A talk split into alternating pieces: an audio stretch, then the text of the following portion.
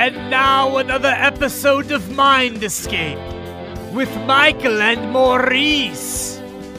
Take it away, Michael. All right, folks, welcome back to Mike and Maurice's Mind Escape. We have episode number 52 today, Losing the Nobel Prize with professor and physicist Brian Keating of the University of California in San Diego. Hi, guys. Pleasure to be here. Good. Good to see you guys. Really enjoyed your book. I didn't know what to expect going in. I learned a lot from the standpoint of like physics and that kind of stuff. But I also learned a lot about how the inner working of academia from the science side of things and the Nobel Prize, the way that, you know, that whole system works. So why don't you talk about a little bit of the background and how you were involved with, you know, how you created the telescope and all that?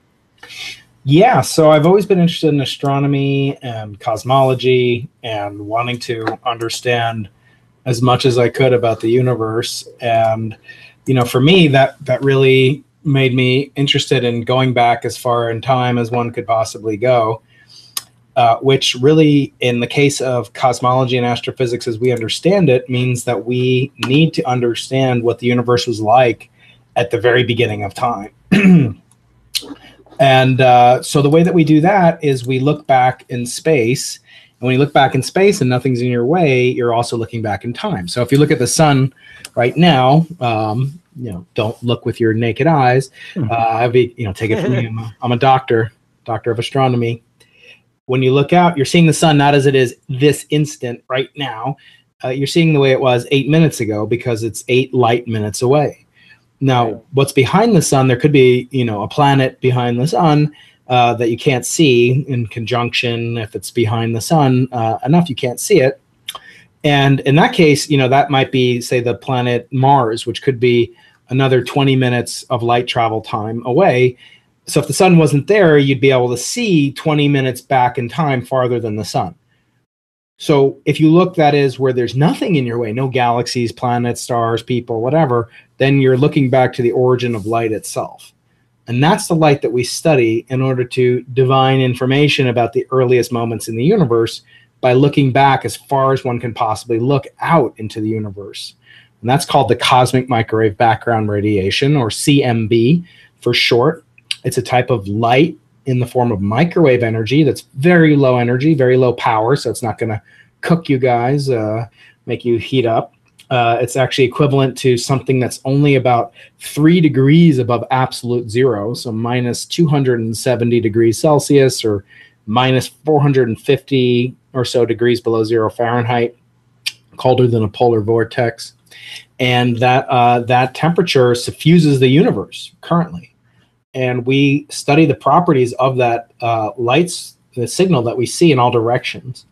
And that tells us about what happened in the first few minutes of the universe's existence, of our current universe. What's intriguing is that by building a special type of telescope, I realized, along with other colleagues, that we could potentially look farther back in time than even the formation of the matter that makes up the universe, that makes us up, for example, namely protons, neutrons, croutons in my case. I eat a lot of croutons.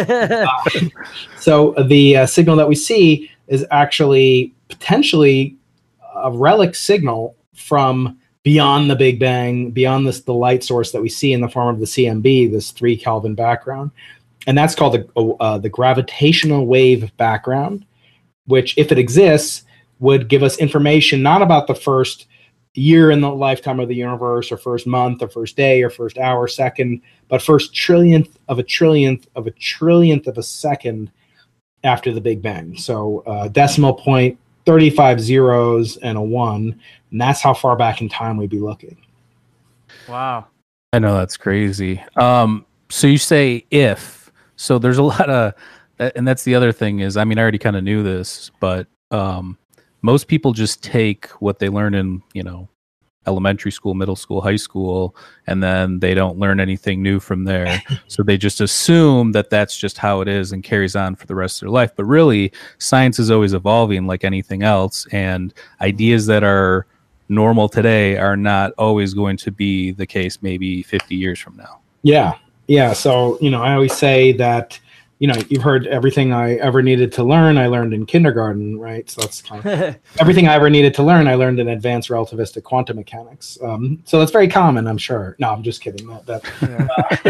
We need a lot of education post graduation from college, and in my case, that took me to graduate school. After I was an undergraduate at Case Western Reserve University in Ohio, I went to graduate school at Brown University in Providence, and became eventually what's called a postdoctoral scholar at Stanford University, later at Caltech in Pasadena, and then I've been here in San Diego for the past 15 years now, which is amazing to think about. That I've been here, you know, so long, and all of that, you know, has really led up to this, you know, inkling of an idea that you could use a signal from beyond the earliest light in the universe to really learn about what the universe was like before the Big Bang, potentially. So, you know, the question of whether or not we could see something beyond the Big Bang is truly a fascinating question. And in my case, it really, you know, led me to want to understand truly the depths of knowledge that was possible, because it turns out that it may be possible to see really events that happened before the Big Bang in what's called the cyclic cosmology. It may be, in other words, that our Big Bang was not unique, and in that case, our Big Bang might be just one of an infinite number of cycles of Big Bangs, big collapse, big crunches, and expansions. And that's just one of the mysterious kind of possibilities that are so delightful to be able to study about our universe. And there are many others that maybe we can get into later, most notably something called the multiverse that maybe we can spend a few minutes on later on discussing. Yeah. So let's get into your book. The premise is this is the way that I understood it from reading it. You created this experiment in this telescope. You were part of a team. Now you joined another team, and by joining that other team, when it came time, when you guys actually won the Nobel Prize for your team, you can only pick 3 people to actually receive the award. And since you were part of this other team, you probably got snubbed from the prize. Yeah, well, actually, yeah. So the title of my book is "Losing the Nobel Prize," and it really has multiple meanings. Actually, one of the meanings is how I personally lost the Nobel Prize. The second meaning is after I was nominated, and in fact, or, you know, considered for nomination by many people around the world as being worthy of receiving the Nobel Prize back in 2014. Not only did I not win it, but none of us who were on the project at all won the Nobel Prize for that discovery, because it turned out we had to retract that discovery and retract the claims that we had made of the first glimpse of this epoch that in some sense would have preceded the familiar pattern of expansion of the universe that we observe as the Big Bang, and really had been the spark that ignited the explosive, you know, hyper expansion of space and time. That period of time is called inflation. And it turns out that's also intimately related to this multiverse concept. But then it turns out we had to retract that claim. And the aftermath of that retraction meant that none of us won the Nobel Prize. And it is true that I was, you know, kind of written out of the storyline in some sense of the original announcement and the contributions that myself and members of my team had made, you know, were kind of downplayed, not eliminated, but you know, kind of downplayed. And that was, you know, in my opinion, kind of born out of the fact that I had joined up with a competing experiment. At least it was perceived to be a competitor. It turned out not to be.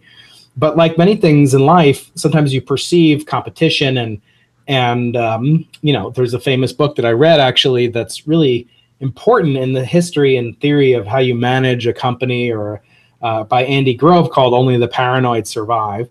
And maybe that's true, but you know, sometimes paranoid, you know, things lead to your own destruction. You know, in my case for the Nobel Prize, and maybe true too for colleagues of mine that were involved in a deeper level, that that you have, you know, kind of an obsession with not having internal competition whatsoever. And I think that led to them really wanting to exclude me from the announcement of this discovery, which, you know, I had arguably been the key member of creating in the first place.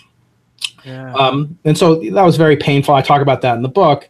But in the end, it turned out to be kind of a blessing because I wasn't perceived as the leader, and many of us had reservations about the results. Not that they were inaccurate, but just how we interpreted those results. So the results we understand, even though we retracted the claim that was Nobel worthy, that we had witnessed the earliest evidence of inflation, the origin of this epoch of expansion. Even though that was true, the data are still correct. The analysis was correct. We didn't fudge anything. We didn't plagiarize or do anything illegitimate, except the interpretation was an overreach beyond what we were able to later know, which is that the universe is inconclusive. We don't know if the universe had this origin in inflation. So it's still out there, still a mystery. So no one's won this Nobel Prize.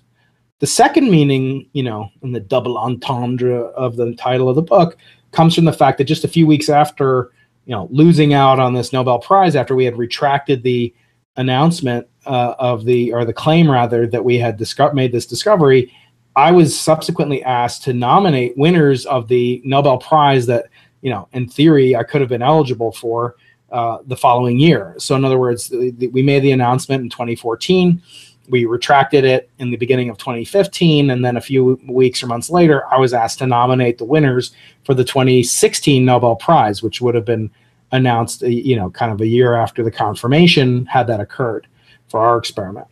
And when I was asked to make this announcement, I started to look very deeply into the history of the Nobel Prize, the intentions behind it, and we can certainly get into that. And it made me really quite upset, as a matter of fact, that the Nobel Prize had strayed really radically and irrevocably, in some sense, from what Alfred Nobel, the patron, you know, kind of a saint of the Nobel Prize system, what he intended way back in 1896 when he endowed his will, which would later come to the genesis of the Nobel Prize.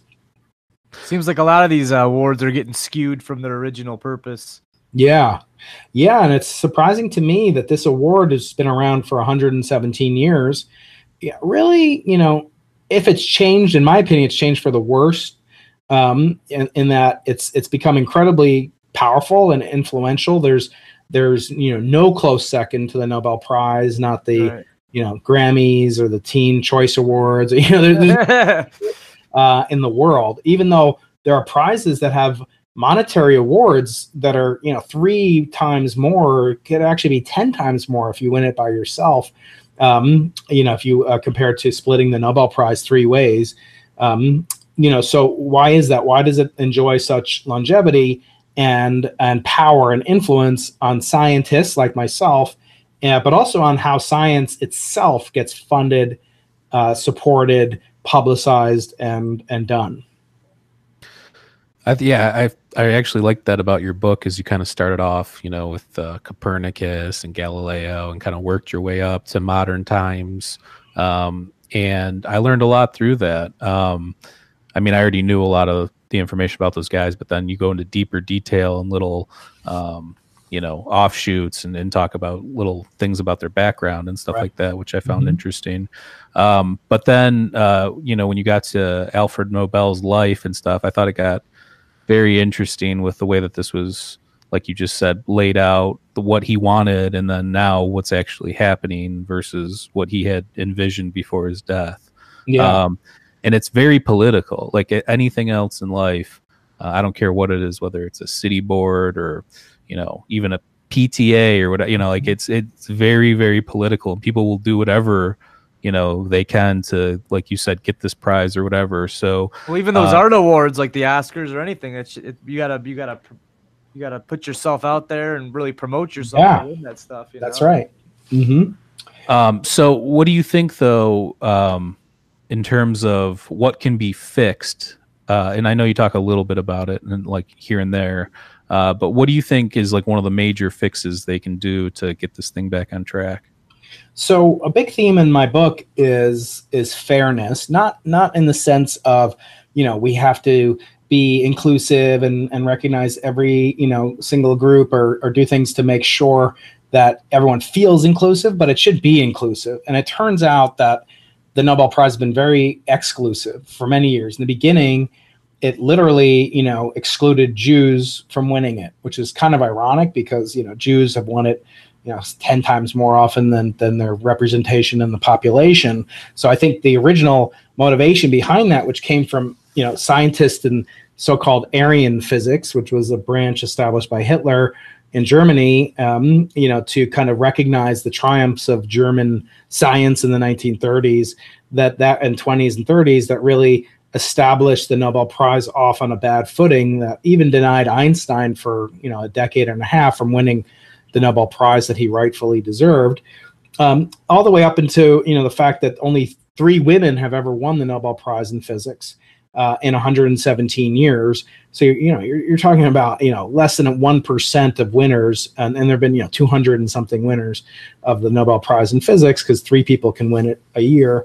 So that is an egregious problem that involves the lack of inclusivity.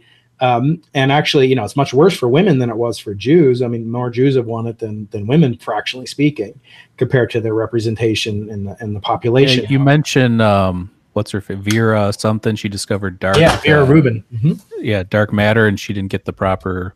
Yeah, that's right. And then that brings up kind of the ultimate unfairness. As I say, there's one of the stipulations which Alfred Nobel never mentioned, which is that the Nobel Prize could not be awarded posthumously, meaning that someone like Vera Rubin, who died after making, you know, a Titanic discovery, and, you know, they couldn't get their act together to nominate her while she was alive. You know, she lived a decently long life, and she didn't die young or something like Rosalind Franklin, who was also excluded from the Nobel Prize for DNA. So there are cases of outright, you know, misrepresentation where people deserved it and didn't get it. Then there are people whose discoveries were never awarded it. And then there are people who, you know, died, even though their contributions made a tremendous impact on the discovery and could not have been accomplished without their contributions. They were forbidden from winning it because of this stipulation made up 80 years after Alfred Nobel's death, and an effort, in my opinion, to kind of, you know, really strengthen or solidify the power that the Nobel Prize has on society, which is to say that it is really has no equal. And so it's a monopoly. As I talk about in the book, it's the only monopoly. It's not just a monopoly. It's the only monopoly in these awards of scientific achievement. You know, it's like the Oscars have a de facto monopoly on the entertainment industry, but there's, you know, 24 other awards, right, you know, to various degrees of popularity. There's nothing comparable. You know, to the average person doesn't know anything about it. So I think that means that they have a special obligation to reflect how science is done. And when, you know, science is done by women, and you would really not get that, you know, if you reach into a hat and pulled out a name, you know, you'd reach in, you know, 217 times and not pull out a woman. So I think that's an unfortunate misrepresentation of modern science. So the question I put to the Nobel Committee is, how do they rectify things they did in the past? You know, and that we should make allowances for mistakes they made in the past, like this exclusion of Jews, say, or, you know, similar exclusion of women. But then going forward, you know, it's nice to recognize that you and apologize, but you have to change the way that you act. And I think the best way to show that they have gotten the message of reform is to change the statutes of the Nobel Foundation. And those haven't been changed in almost 50 years. And that is, you know, somewhat embarrassing because, you know, if you look at other great institutions, from politics to Hollywood to business, if they don't adapt, they go away. And I think there's a danger, you know, there's no law of nature that I say in the book. There's no law of nature that ensures the Nobel Prize will always be so prestigious. So why not take advantage, reform things now before it's too late, rather than making it imposed upon them from outside. Yeah, do you think there's a possibility, like, why wouldn't somebody that funds, you know, all these programs and experiments and stuff, if they're throwing down that much money, why not just create some sort of competitive like some competition for the Nobel Prize. So at least then that'll be like a wake up call, like, hey, you know, there's a new kid on the block, and you better mind your P's and Q's, or this other thing's going to take over. Yeah, thanks for proving my point that I made earlier. There is a prize just like that. It's called the Breakthrough Prize, which is worth $3 million. So the Nobel Prize is about $1 million in US dollars. It could be divided three ways. So you could get $330,000 after taxes in the US. Even they tax the medallion. They tax the cash value of the gold medal that you get. So you end up taking home $150K maybe, or something like that. There's the Breakthrough Prize, which was given to a woman who was really universally decried as being worthy of Nobel Prize stature. But the Nobel Prize was awarded to her boss, her PhD thesis advisor. Her name is Jocelyn Bell, and she won the Breakthrough Prize in 2018 and won $3 million. But, you know, just the fact that, you know, you guys are intelligent and attuned now, especially to things like this. And nobody knows about these prizes. So I think, you know, it'd be like an upstart to the Oscars that's going to, you know, take away, you know, the prestige from, you know, people like Harvey Weinstein, you know, whatever, and do things to rectify the mistakes that the Oscars have had. Many, you know, this year, women, almost no women nominated for Academy Awards and directing. And it's really awful. You almost wonder, you know, that they shouldn't, you know, that they need different categories just so that they have, just to make sure that women get recognized. But anyway, let's say there is some other one. Nobody would pay attention to it. And probably if they did, the Nobel Prize would start to come down hard on it, because they want to, when you have a monopoly, that's all you care about is maintaining your monopoly. And right now it's, you know, it's 400 mostly white Swedish men that make these decisions in secret that are permanently sealed for 50 years. So the fact that I was a nominator in 2016, that won't be known by anyone in the world until 2066, when they open up the archives to the public. So now that's in complete contrast to the Oscars, right? Not only do you know who nominated people, you know who was a nominee. They're sitting there in the audience, right? On Oscar night, they're sitting. You won't know that, you know, I was nominated or somebody else was nominated, because that would dilute, in my opinion, that would dilute their brand and the power of this monopoly to have, you know, really distributed the credit or the attention to people who don't win it and don't get this magical phone call at 3 a.m. And that's partially the same reason they don't give it away posthumously as well. That's intense. Yeah. So I want to jump to part of your book is based around your childhood and your upbringing and everything. And you talk about how you were born, your family was, you were Jewish. However, your stepdad adopted you, and your stepdad was Catholic. And from there, what effect did that have on the science? Because there's got to be some sort of connection, I would think, between, you know, everything you learn about religion and the stars and everything like that. Not that it has any bearing. I know most scientists are atheists. What you said, like 70% in your book or something like that.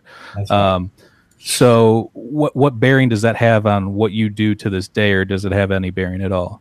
Oh, I think it has a lot. You know, you can do something and study something without thinking about the implications of it. I think that is, you know, it's unfortunate. I mean, you could treat it like it's a job, but in my case, why not treat it like it's, you know, the biggest possible questions that somebody could ask or somebody could answer, namely that the universe has either a beginning or an eternity, and want to understand how these different universal paradigms play out, and also confront it, if you can, with other great questions in life. I mean, what is the coincidence, you know, that there is a, you know, that the Bible, the Old Testament at least, begins with a description of, you know, basically the origin of the universe? Why does it do that if it's a book that's mainly about, you know, about laws for a tribe of, you know, of Semitic people in the Bronze Age? You know, it's like, what relevance does that have? And I think, you know, I think it's fascinating to me that these things are interrelated. and that one can ask these questions and actually answer them using data. You know, for example, if we find that there is an additional universe, additional to ours, whether in space currently there are other universes, or in time there were universes that preceded ours, I can't think of a bigger impact on philosophy, on theology, than such a discovery like that.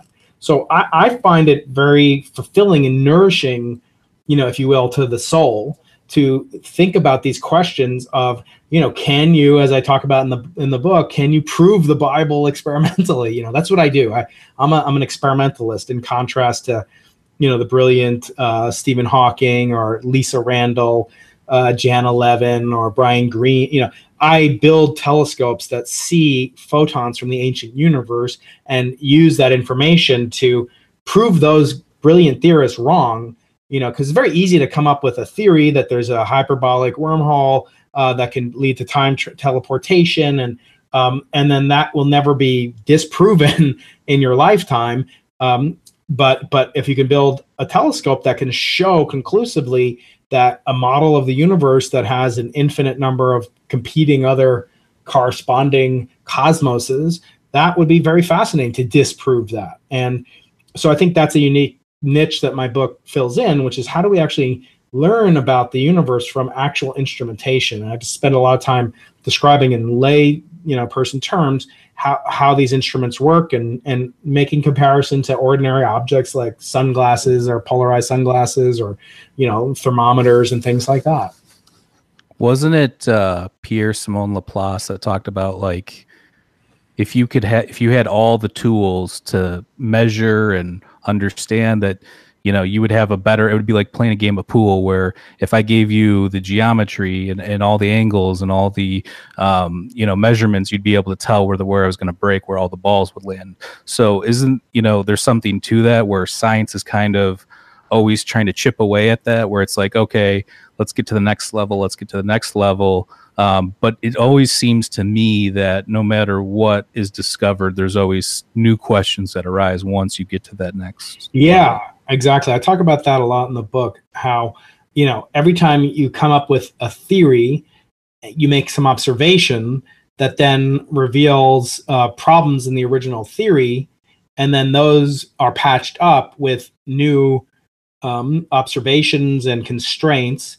And then those observations and constraints make new predictions, which are then also often disproven or lead to new questions. So it's this unending sequence of questions and uncertainties that the late great physicist John Archibald Wheeler, who was, you know, one of Richard Feynman's teachers and a great one of the pioneer of things like black holes and quantum, early quantum theory, he said something to the effect that the job of the scientist is to expand the island of knowledge, but when you expand an island of knowledge into an ocean of ignorance, the borderline, the coastline, if you will, increases, but hopefully it doesn't increase as fast as the area of the island, if that analogy makes sense. Mm-hmm. And so that's our job. We're always going to encounter, as we expand the frontiers of our comprehension, we're going to discover things that we are puzzling to us, and that will always lead to new questions that hopefully can be answered in our lifetimes, but maybe not. And so sometimes you plant the tree whose fruit won't really develop and ripen until long after you're gone. Do you think that's part of the problem, though? Like, a lot of people aren't thinking on that plane. They want to be the guy that discovers it now. I want to be the guy that cements my place in history for discovering, you know, the origins of the Big Bang or the Big Bounce or Absolutely. Multiverse or whatever. Absolutely, yeah. I think that's a definite animating impulse, as you said, and as I say in the book. Yeah, 70% of the National Academy of Scientists declare themselves to be atheists. And so, you know, they don't have a transcendent spiritual meaning, and that's fine. You know, I was an atheist. I described that in the book as well, and kind of describe myself more as a devout agnostic nowadays, in a true sense of the word. But the exploration of the, you know, of the need for finding meaning, as Viktor Frankl in his book, you know, Man's Search for Meaning, put it brilliantly, the desire to find meaning in your life is really supersedes almost any need other than the physiological. And that's pretty interesting when you comprehend that, right? That, you know, nothing besides meaning, of all the urges that we have as men and women, the search to actually have a meaningful life is what counts most of all. And I think for certain type A personalities like myself and certain colleagues of mine, you know, kind of the way that you keep score after you get out of college and you no longer get graded, you know, is to tally up different awards that you may, you know, be eligible for. At least it was in my case. And as I said, there's no competitor to the Nobel Prize. I mean, there are more, you know, people that have been on the space station in the last few years than there are living Nobel Prize winners in physics, you know, because the age of the winners are going up so radically, and the time it takes to make discoveries and then to fund it. So, you know, a lot of these people are winning it really towards the end of their life, or some aren't winning it because of this posthumous stipulation I mentioned earlier. And I think that's a shame. And I think that is a way that science gets distorted in the record, and because the Nobel Prize is really in some sense used as a tally of the great accomplishments in science. And if you use it as a proxy for intelligence, or, you know, and then you exclude people, whether it be Jews or women or whatever, or old people, you know, then I think that creates a distortion to the perception of what science actually is. So I think it is a deep need that many scientists have. And I'll just say myself, I don't name anybody else, but, you know, I clearly wanted to win a Nobel Prize early in my career. And, you know, people say, well, you're kind of, you know, aren't you a hypocrite because, you know, you would still want one. And I say, well, the only way to really, you know, test that is to have them offer me the Nobel Prize and see if I accept it. And if I do, I'm a hypocrite. So, I mean, if I were to pick how I would imagine a scientist, how I wanted them to relate to the public, it would be like you. I have a tough time listening, like, Brian Cox. No, but Kevin Maurice doesn't like Brian Cox's outlook on it. I don't have a problem with him or Sean Carroll. They're actually pretty similar. They're not against if people want to believe in stuff, but they are very critical of it. My problem is like a Dawkins or Lawrence Krauss. Lawrence Krauss. Oh my God. Joe Rogan. I was like, I can't even listen to this. This is the most cringeworthy thing I've ever heard in my life. I like to say, you know, they're very good. You know, I know Lawrence and I, you know, quote a couple things. They're smart. I'm not questioning that. That's not the question. Right. It's have a little bit of imagination. Maybe that'll help you propel to the next level, you know, something like that. Or really be open-minded, you know, because a lot of it is, I think it takes a lot of faith, as I said, to be an atheist, to really think that, you know, there's no God and there's somehow evidence for that assumption. I mean, very many eminent scientists, more eminent than me, and people like those that you mentioned, you know, will freely admit there's a kind of quandary that you can't presuppose the answer to. And the more that you do, the more you kind of dig yourself. It's very hard to come out of a hole. You know, once you say there is no God, I believe it with all my faith in Carroll. I asked Sean Carroll, you know, point blank, you know, he's a friend of mine. He blurbed on my book and a nice commentary on my book. You know, I asked him once, well, what do you think is the probability of the multiverse is correct? And he said, it's about 50-50. And then I said, well, what do you think is the probability that God exists? And he said, less than 1%. And it was just very curious to me because, you know, I think, you know, to have that much certainty in the non-existence of one thing that has no evidence, you know, for it.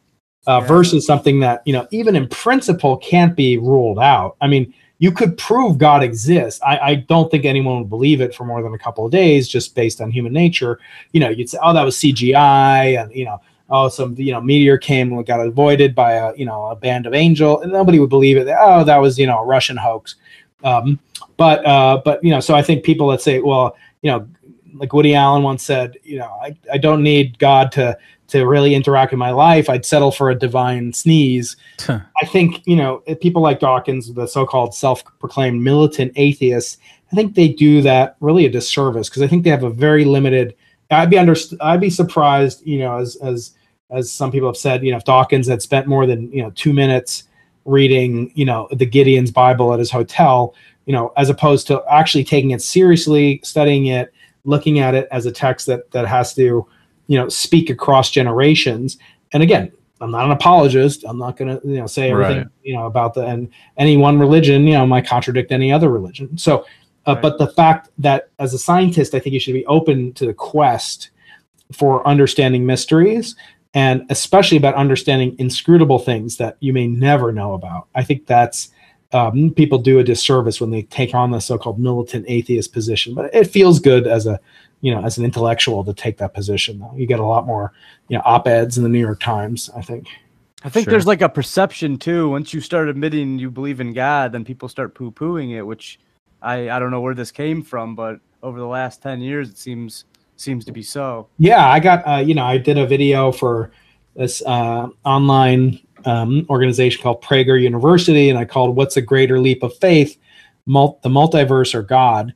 What's a Bigger Leap of Faith?" And in it, there's like millions of comments, and I got all these emails, and 3 million people saw it.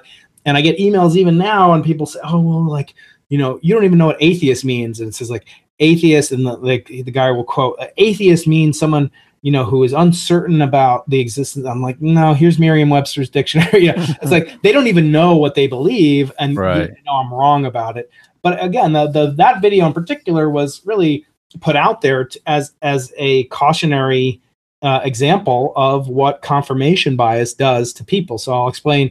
Confirmation bias is the tendency, the psychological compulsion or prejudice that people have to believe preconceived notions of that comport with the the data that they collect that comports with their hypothesis. So you have a discrimination against black people or white people or whatever, and then you're going to notice things about it that confirm your hypothesis, even though it's completely odious. And similarly, for religion, or people want to believe something is true. They'll start saying, well, it's just a theory. It's funny because they'll say like, well, evolution is not a theory, it's a fact. And and we have a very good idea of what a theory is mathematically, what it means to be a theory. And then they'll start wiggling around, what does it mean to be a theory? And then it comes down to the fact that, if they had evidence for God, they would believe it, but they don't believe they'll ever get evidence for God. So it's kind of this circular confirmation bias rearing its ugly head, as often happens in life.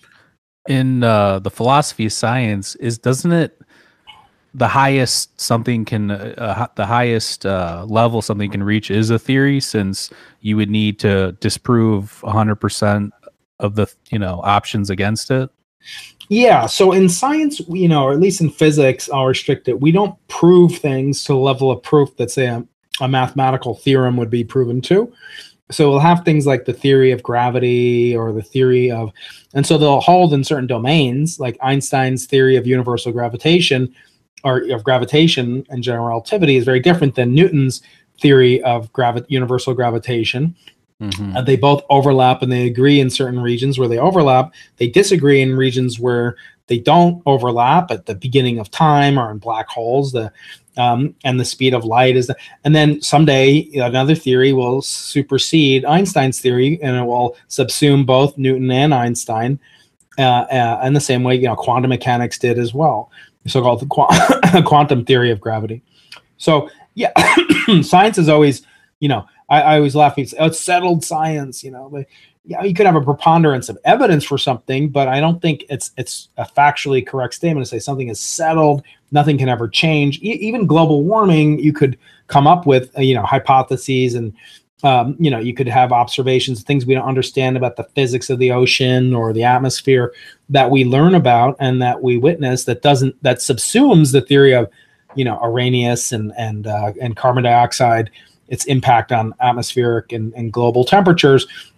It subsumes that, but then has even more complex dynamical variations that we can't understand right now, whether because we lack the computational power or we miss them. So to say it's settled and the globe is always going to warm, and that's not even a factually correct statement. I think it's very tempting in science to say what we do is prove things like that, and that's how you settle science. But actually, what we do is we rule out things.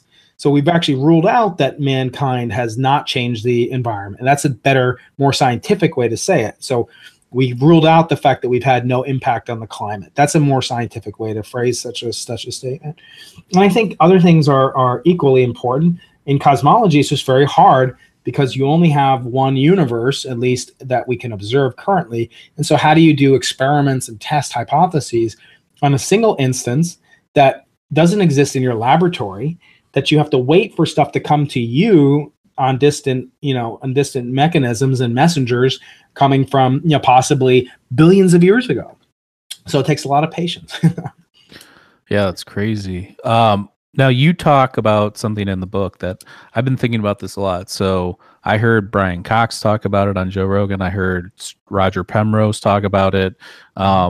It's that you talk about in your book, you talk about how the universe is flat and it's smooth. And you know that by what did you triangulate? 3 galaxies or something like that. But how is that the case? Because we do have depth. So how is it flat to a certain point? Or I was just trying to figure out how that's working. So what you could do is you could go, depending on your vantage point, you could go out into space, or let's just say we live on Earth, and you want to prove that the Earth is a sphere. One way you could do it is by getting 3 people with laser guns and accurate compasses, protractors, and have the 3 of them spaced pretty far apart, and they shoot lasers at each other, and they measure the angle between each of the 2. Every person measures the angle between him or her and the other 2 laser guns, and from those angles you can actually construct triangles whose angles add up to more than 180 degrees, as they do always on a flat piece of paper. And for example, you could go down to Ecuador, and you could shoot a laser up to Winnipeg, and then from Winnipeg you could shoot a laser to Kuala Lumpur, and then back to Ecuador.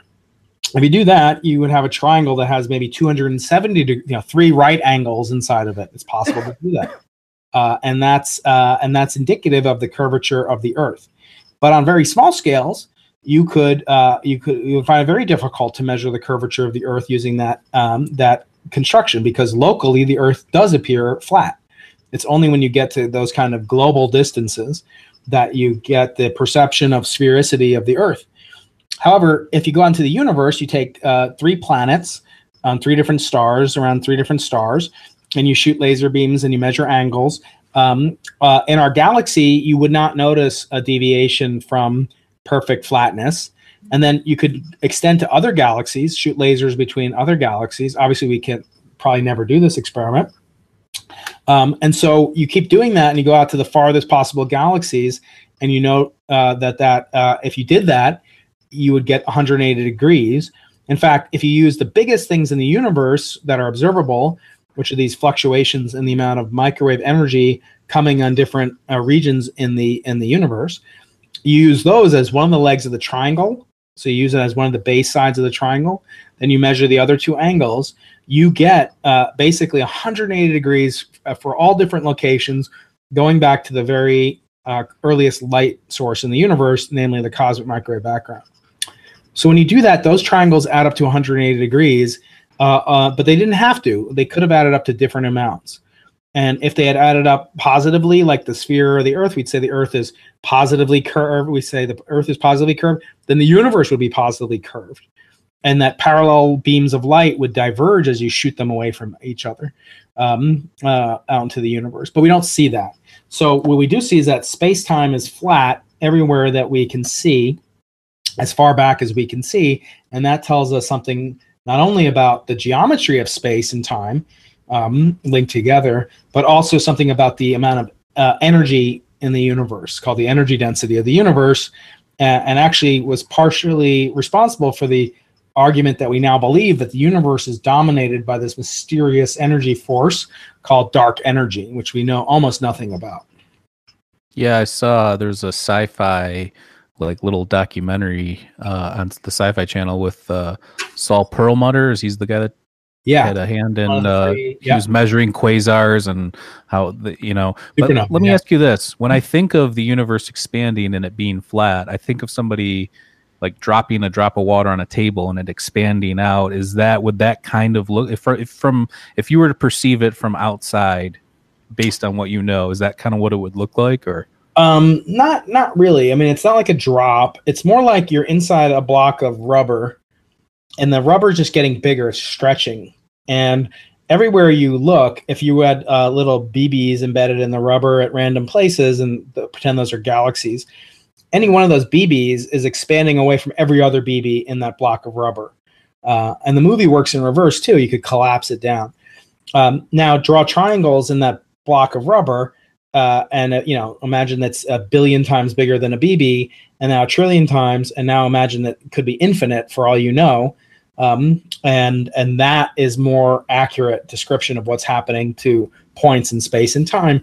Every point in space and time is separating from each other at an evolutionary rate that's given by this expansion of the universe, this Hubble constant, and that there's no outside to this infinite block of rubber as far as we know. There could be on very, very large scales, but so much larger that we have no evidence for that currently. Wow. So let's get a little woo-woo here, because that's kind of what our show is most of the time. Now, what do you think about extraterrestrials, intelligent life? I mean, you see stuff like with our government. They just released the ATIP program, $22 million over 7 years. Why spend that money? Is it a cover? You know, like, so that's where the conspiracies comes in. Is this a cover? Is this, you know, something to be taken seriously? If it's taken seriously, then who are the people working on this? I would think it would be people like you. Yeah, well, I can't discuss the alien autopsies that may or may not have been. I don't make light of it, but you know, it's the actual aliens. I believe there's zero evidence of, and so in my personal opinion, based on what I know and just basic logic on my part, I don't feel like there is a conspiracy to cover up something. I believe that that it's not actually that these things don't actually exist. But again, that's a belief. I'd be open to that changing my mind, and contradistinction to an atheist, you know, coming to a conclusion about God, I would change my opinion. And, you know, in some sense, you should always ask like an alien denier or an atheist, like, do you hope that you're wrong? Like, do you hope you may believe you're right? Right. But if you're a scientist, you'll say, well, there's a tiny chance I'm wrong. Even Sean Carroll is one of the greatest, you know, humanists. Now they call atheism humanism, by the way. So right. I don't know why the reboot, the name came, you know, got rebooted, but maybe for public relations, atheist got a bad name. But anyway, he's one of the most, you know, renowned ones of all. Many, many videos about this online. And as I said, you know, he ascribes probability of God to 1%, but that's, you know, I got a chance, you know. It's like if you had a 1% chance of dying on a plane, you know, a commercial plane, you probably wouldn't get on that plane, right? So it's non-negligible.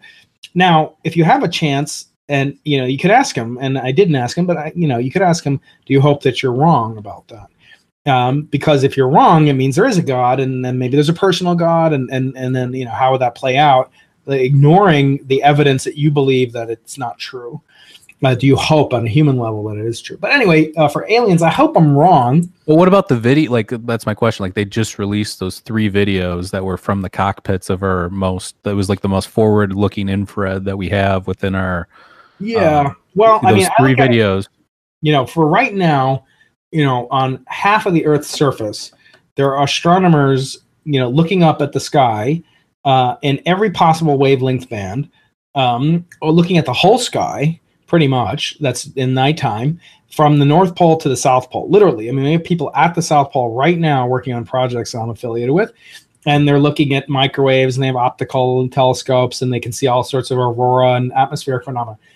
So no astronomer, you know, that I know of has witnessed and has, and by the way, they're recording this through very advanced optical cameras. I mean, you know that CCD cameras and even radio telescope, those all came from radio astronomy, optical astronomy, etc. They didn't just come out of industry. Right. So the cell phone camera in your pocket, that came, you know, as courtesy of astronomical technological discovery. So what happens is the photons that we see from the universe are so faint that we have to invent new technology that's super sensitive in order to mine the universe. So we spend most of our time getting low noise, high sensitivity, wide coverage. And so none of these telescopes have ever seen it. That doesn't mean that they don't exist, you know, that, but I also look at the probability for life to form in the universe as very, very rare.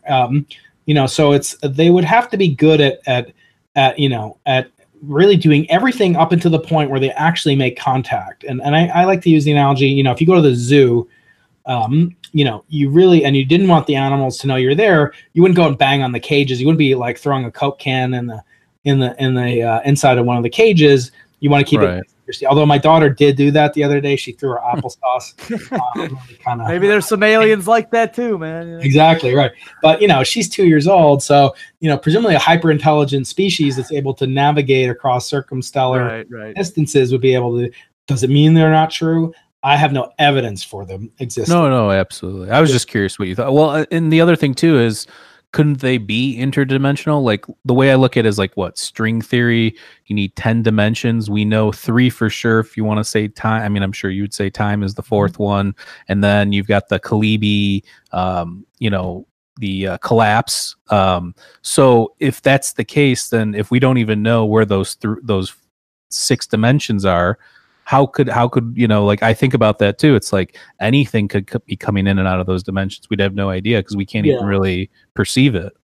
Yeah. Well, I mean, currently we have probably less evidence. We have no eyewitness evidence claimed for string theory. So it may be that it's true, but we have no evidence for it. So I think what you're doing is taking something, that's epsilon, and then you're multiplying by something. Right. So, again, it's not proof. I'm not an expert. I will say there are experts on this. One is including a professor at the University of Rochester named Adam Frank, who wrote a book for the same publisher as my book, called Norton. And he wrote a book called Light of the Stars, in which he argues that there are possibly, in the history of the entire observable universe, there could have been, hundreds of civilizations that were advanced enough to create the most reliable marker of intelligence, which is, in his mind, global warming. So he views global warming as a sign of technological progress, inevitably that occurs on distant stellar and planetary systems. And he goes through the arguments in great detail. And he comes up with a bound that, in his mind, is a lower limit on how many civilizations have ever lived. And he comes up with a bound that's about at least bigger than 100 civilizations that are advanced enough to create global warming. And you ask, well, when did global warming happen on Earth? It was probably, beginning 10,000 years ago, something like that. So he's very sanguine about the existence of these. Now, I point out that the universe is 14 billion years old. Mm-hmm. That means if you had, one civilization every 10 civilizations every billion years or so, you'd still have more civilizations than he's saying over the entire history of the universe. Then the question is, how long do they last for? Can they last a billion years? So how many are contemporaneous now in our observable universe? And then lastly, we basically know that these, the universe has a size that, because of the expansion of the universe, is about 3 times the age of the universe times the speed of light. So that works out to be about 46 billion light years. So he's saying that sprinkled amidst over 14 billion years, sprinkled amidst 46 billion light years in each direction, there have been 100 civilizations approximately. I don't like those odds. I don't know. What do you think about the Avi Loeb at Harvard with this Oumuamua, and how it could be some sort of interstellar spaceship or panspermia or something, something along those lines? Yeah, it's so interesting. I was talking about that with Dennis Prager on his show about a month or two ago, and that's really, there's a question in my mind. There are 3 questions that are extremely interesting to think about. One is the origin of the universe from a non-universe or from a previous existing universe. So either a universe from nothing, to use Lawrence Krauss's book's title, or a universe from something, namely a collapsed universe previous to ours.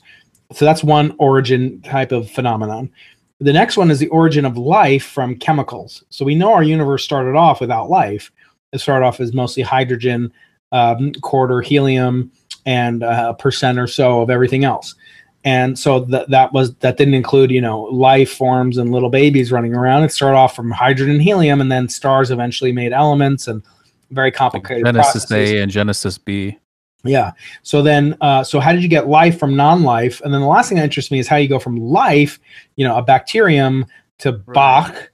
How do you go from from life forms? And that's another kind of Big Bang. So just fixating on the middle one, life from non-life. that theory of so-called panspermia really just pushes the question off to another solar system. You know, it says that life on Earth was seeded by life from another solar system. It doesn't say anything about the origin of life from non-life, which is called abiogenesis.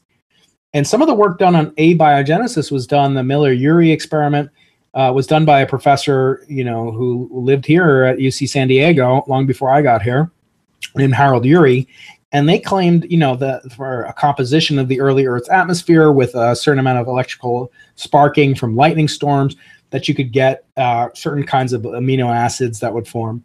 And it was that's later what they on teach kind of, in school. Yeah, that's what we learned in school. Was that lightning storms covered the Earth and created the building blocks for life, and single cell to multi cell. Right. You know. So that's completely not accepted right now as a as working. Right. But almost nobody knows that. And actually, if you go to the repository of all of human knowledge, Wikipedia, and you go there, you get your PhD in Wikipediology. The Akashic record, modern day. Yeah, exactly. The Library of Alexandria. Careful, careful. Yeah, exactly. We could get banned. And then actually noticed on one of my, I hosted Freeman Dyson and Greg Benford here at San Diego last week, and I put up a video on my YouTube channel, and then somehow it got tagged with a helpful statement about global warming, even though I barely, I don't even think. Oh yeah. Under your video at the bottom, it was like a banner. Yeah. There's a banner. It says, here's global warming. And it was mostly a talk about, you know, how physics is done and particle physics. And I don't even think we talked about global warming. And even if we did, I mean, one of them is, you know, believes in it. One of them has more speculative questions about, but anyway, getting back to, but if you go to Wikipedia, it says something to the effect that, although, there's no single, accepted theory for abiogenesis, the origin of life from non-life. Nevertheless, almost everybody accepts that it's true. It's like, can you imagine that? Like, you know, most people believe in DNA, but there's no evidence for it. You know, it's kind of it's shocking to me. But that is the state of affairs when it comes to people believing in kind of, you know, notions that they want to believe in. And I'm not saying God did it and that proves God. No, or scientists are stupid. I don't believe that either. But my fundamental hypothesis is that scientists are humans, and humans have prejudices. And to assert otherwise, that we don't have biases, that we're not driven by prejudices, is just a fallacy. And it's one of the many fallacies I think does damage to the scientific perception amongst the general public. Well, isn't it like a 50-50 thing? Either we were created or we weren't. I mean, I look into like this, I like all the simulation theory kind of stuff too. Like, yeah. I don't know if you look into any of that ever, but some of that's super fascinating. I mean, there's some that are more academic than others, like a Nick Bostrom, you know, as opposed to like, I like Tom Campbell, but you know, some of it gets a little, you know, out there. But in terms of, the way I correlate all this stuff, is there anybody doing research with consciousness mixed with the kind of work that you're doing, or some sort of combination between the two? Probably, you know, the closest to that would be Sir Roger Penrose, who I also host here on occasion, that there is, you know, kind of, he studies consciousness in great detail, has theories of how consciousness arises. Yeah, with the lattice A and the lattice B, microtubules, all that. Microtubules, exactly. Yeah. So I don't personally believe in that, but that's, you know, more a statement of my ignorance about stuff than anything else. But the bottom line is, yeah, the consciousness and the cosmos. I gave a talk at a conference organized by Stuart Hameroff, who worked with Roger Penrose on the microtubule theory here in San Diego a couple of years ago.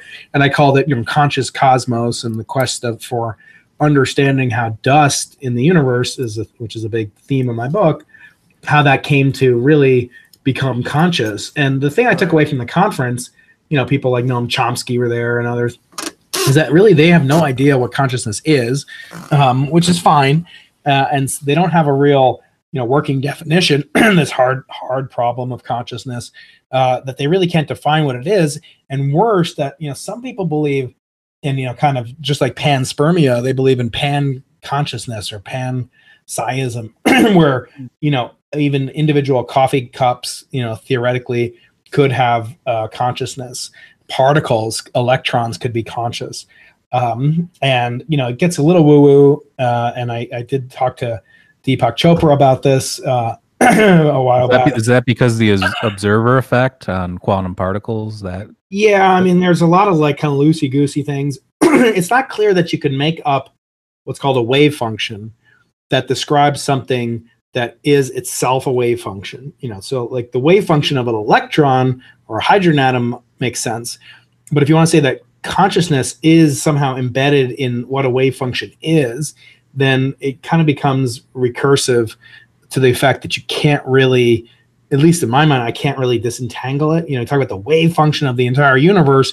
Well, that contains the universe. So, you know, is it this epiphenomenological thing? I don't know. I think it's fascinating to think about it. I just don't think that there's been a great deal of progress on it because there isn't really a universally accepted notion of what we're even talking about. At least with the Big Bang, you know, we could say, well, there was either a Big Bang or the universe is eternal or it's cyclic. And you can go out and you can make observations about it with regard to the, you know, kind of framework that you're pursuing ontologically. But in this case, it's not so clear to me. But yeah, I mean, again, I'm not an expert on that. I'm only an expert, simple man, just an expert on cosmology. No, I mean, I was just curious because, you know, you are, you know, in the top, you know, realm of people looking into the stars. I was just curious. I mean, I think we can't we agree that we are basically stardust observing the universe? Like we're basically the universe observing itself. I mean, I don't know how you could contradict that knowing, you know, what we know. Yeah. Well, yeah. On a material level. Yes. You know? Mm-hmm. Yeah. So there's, yeah, the whole notion of materialism. I do think, you know, this notion of consciousness, you know, which could be like a soul and a notion of that. Those are very, you know, kind of the weightiest, the most important questions I think you could really pursue. So in my mind, yeah, it's a very worthy question. I don't think it's off limits at all. It's just I prefer just my own personal predilection is to try to, you know, there's more than one mystery and there's more than one opportunity to spend a lifetime working on something. Sure. For me, it's understanding that first Big Bang. How did life come from, or how did the universe come from non-universe or pre-existing universe? And that's kind of really what I'm dedicating myself to understanding. And then perhaps, you know, sometimes you understand something, you know, say you could understand more about, you know, chemistry once you understood the origin of the atomic nucleus and the atomic structure. Then you could understand, well, why is the periodic table arranged as it is?